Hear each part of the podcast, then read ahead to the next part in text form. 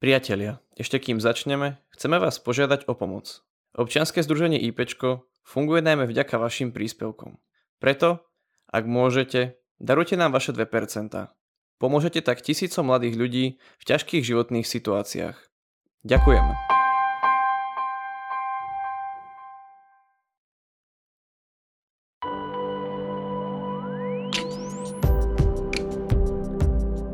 Samovražda je druhou najčastejšou príčinou smrti u mladých ľudí od 15 do 30 rokov.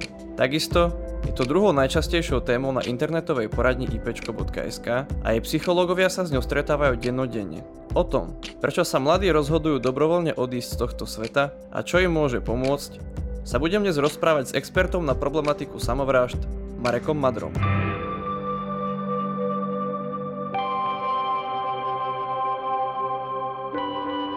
Počúvate hm, podcast internetovej poradne ipčko.sk.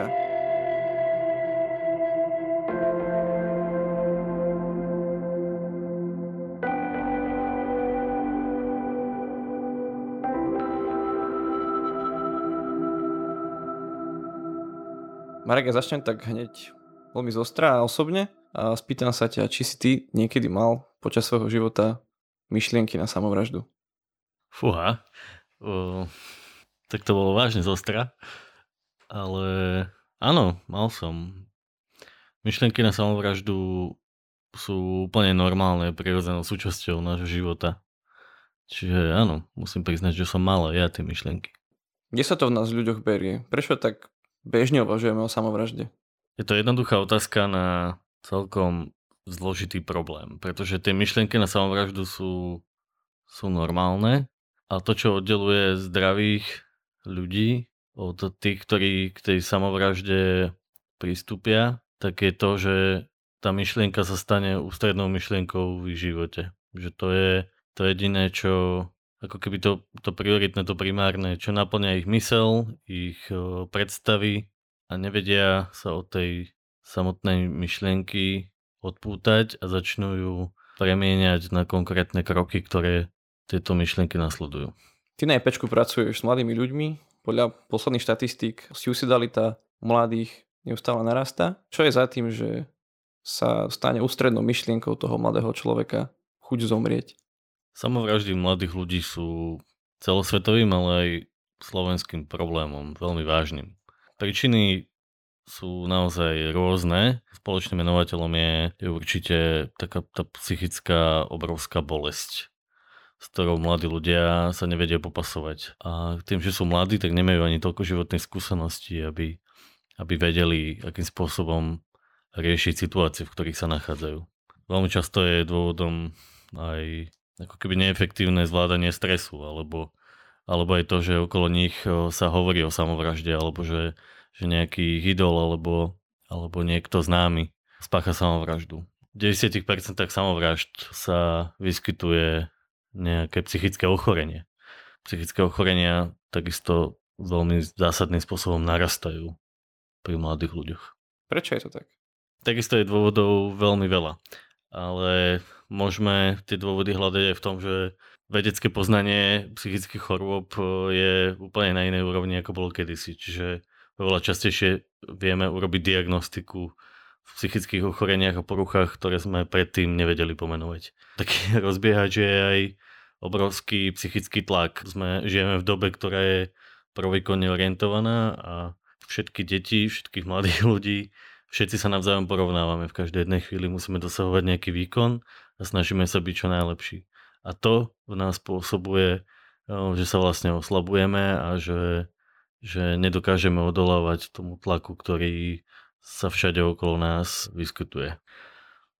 Myslím si, že siete pomoci, ktoré sú dostupné pre mladých ľudí, nie sú dostatočne prístupné. V našej spoločnosti vládnu obrovské predsudky o odborníkoch. A preto sa na nich obraciame až vo chvíľach, kedy je naozaj zle. V prípade samovrážd ale nezvykneme hovoriť o našich myšlienkach blízkym. Väčšinou si ich e, mladí ľudia nechávajú pre seba. Alebo keď o nich hovoria, tak, tak veľmi často o nich rozprávajú len v nejakých obrazoch, alebo tieto svoje myšlienky e, prenašajú do humoru.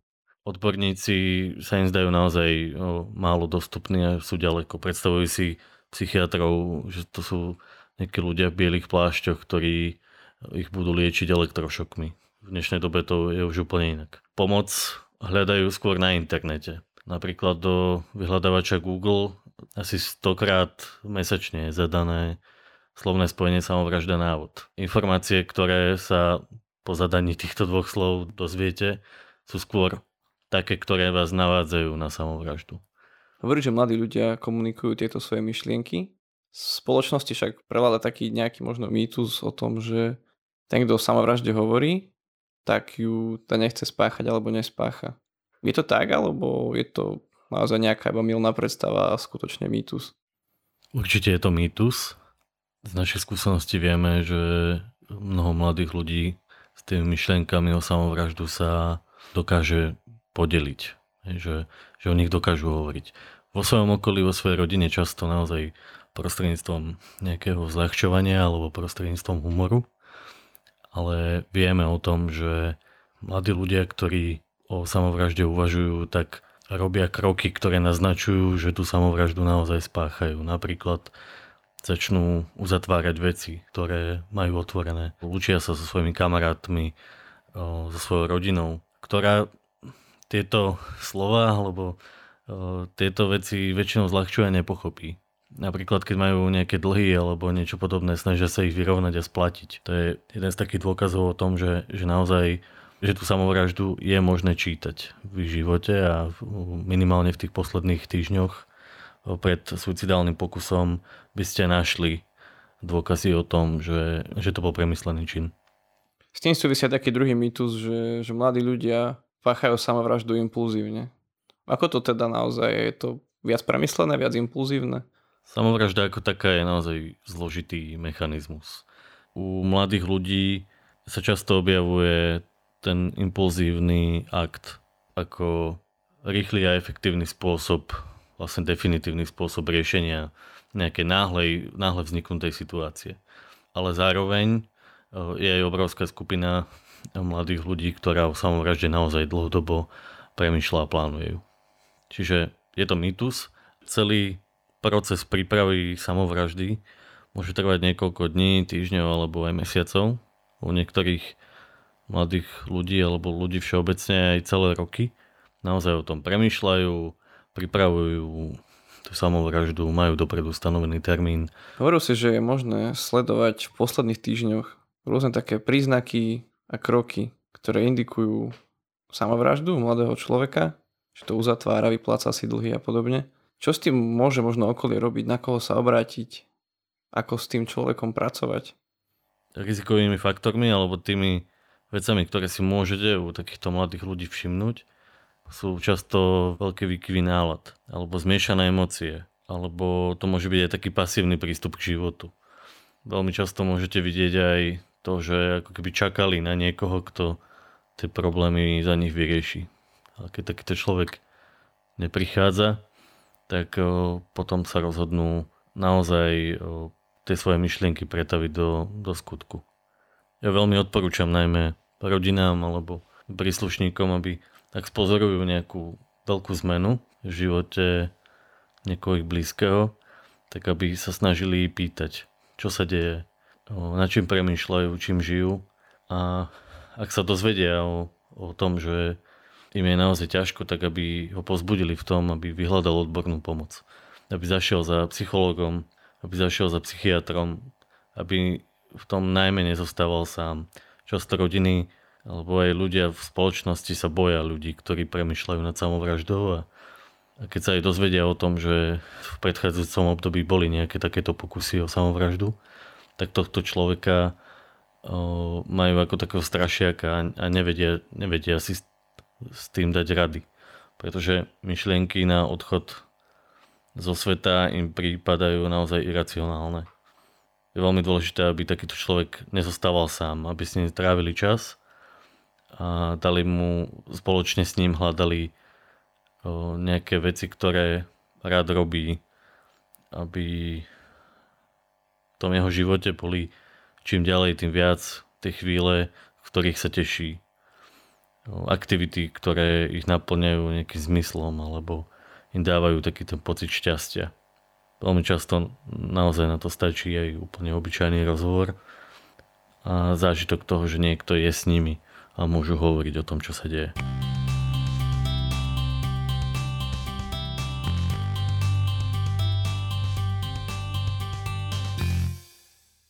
Máme za sebou vianočné obdobie, obdobie, o ktorom sa hovorí, že z hľadiska samovrážd je najnáročnejšie.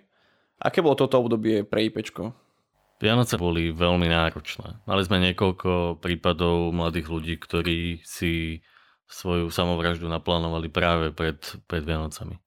No to, že Vianoce sú tým kľúčovým alebo najnáročnejším obdobím pre samovraždy je mýtus.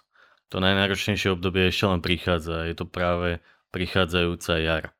Vtedy najviac mladých ľudí má to typické tunelové videnie.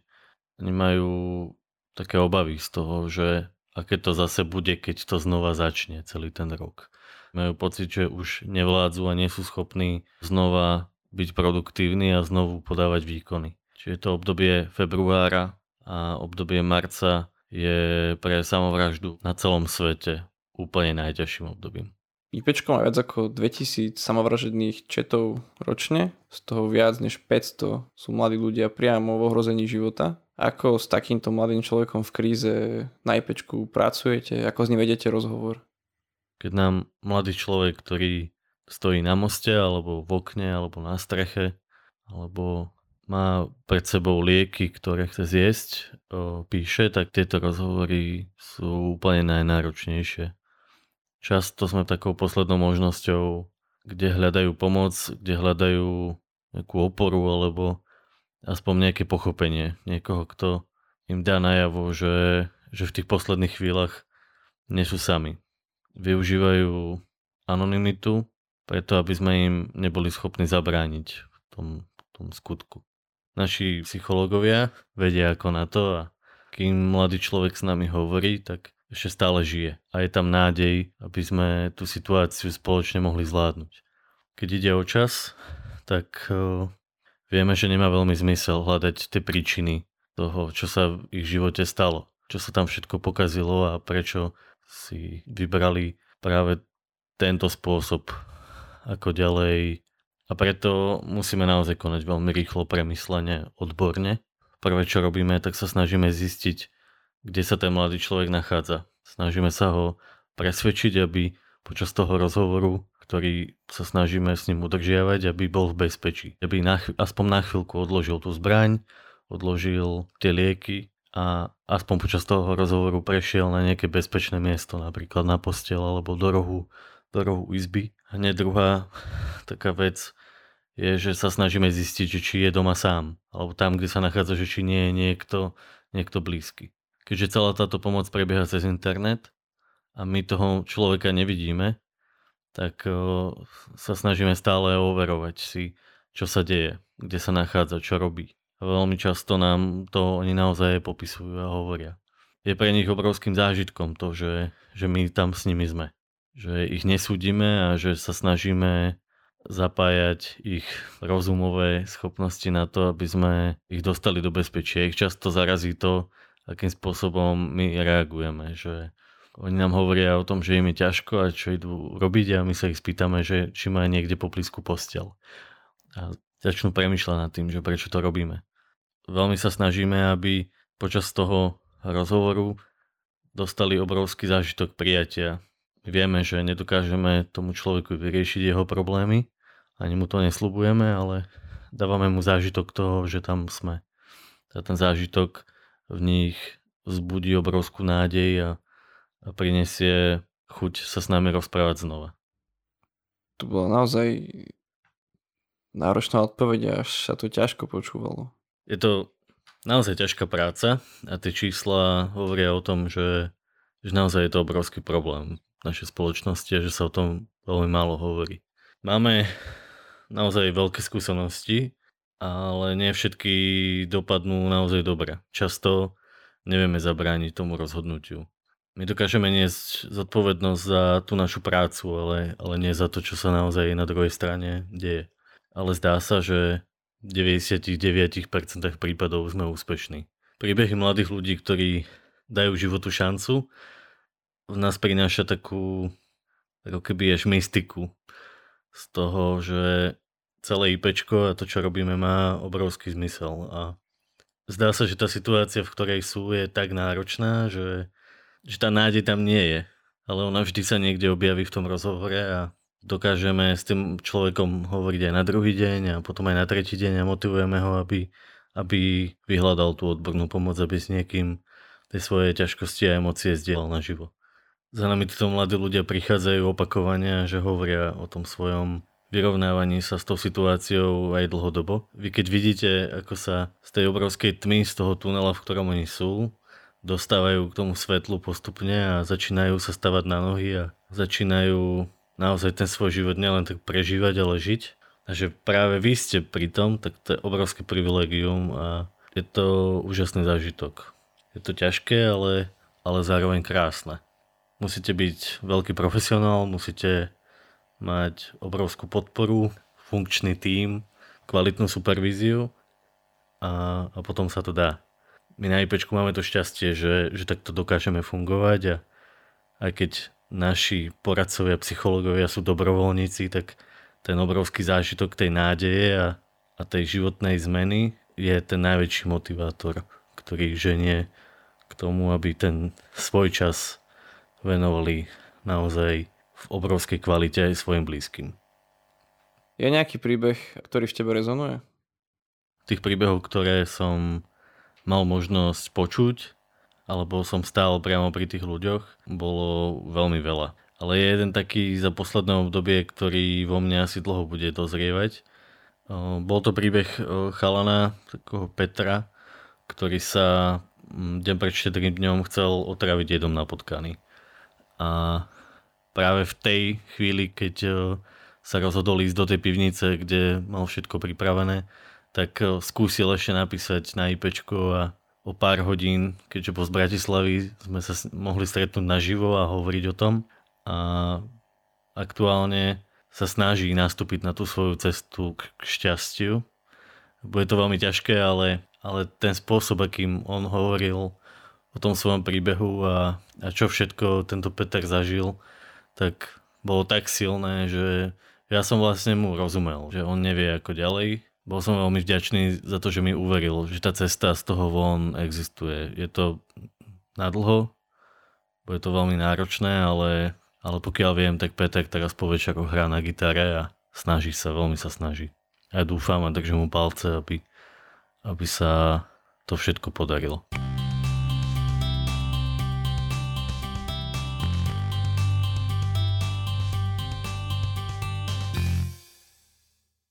Čo môže spoločnosť urobiť preto, aby samovrážd bolo menej? Môže vôbec niečo urobiť?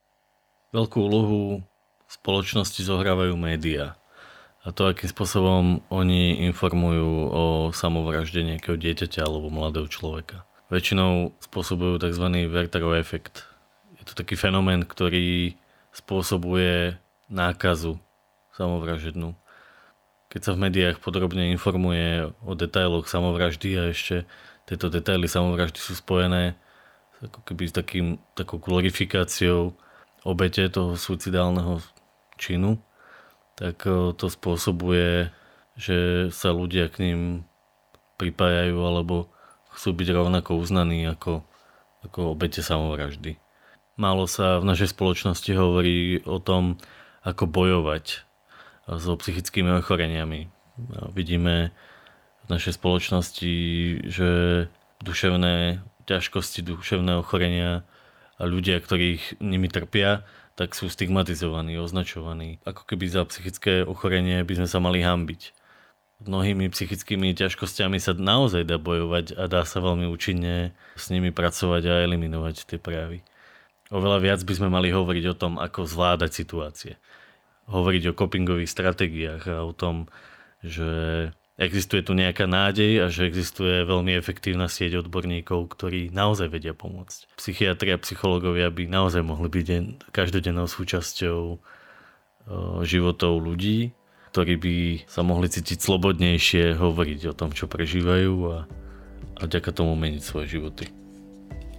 Marek, ďakujem ti za dnešný rozhovor. Bol naozaj, naozaj silný a myslím, že nielen pre mňa, ale určite aj pre našich poslucháčov. Ďakujem za pozvanie. Počúvali ste hm, podcast internetovej psychologickej poradne ipčko.sk. Moje meno je Rudo Sladkovský a na tomto podcaste spolupracovali Marek Franko a Lenka Nemcová. Vypočuť si nás môžete na podcastových aplikáciách. Ak máte nejaké nápady alebo pripomienky, neváhajte nás kontaktovať na našom maili podcast.ipčko.sk A nezostávajte sami.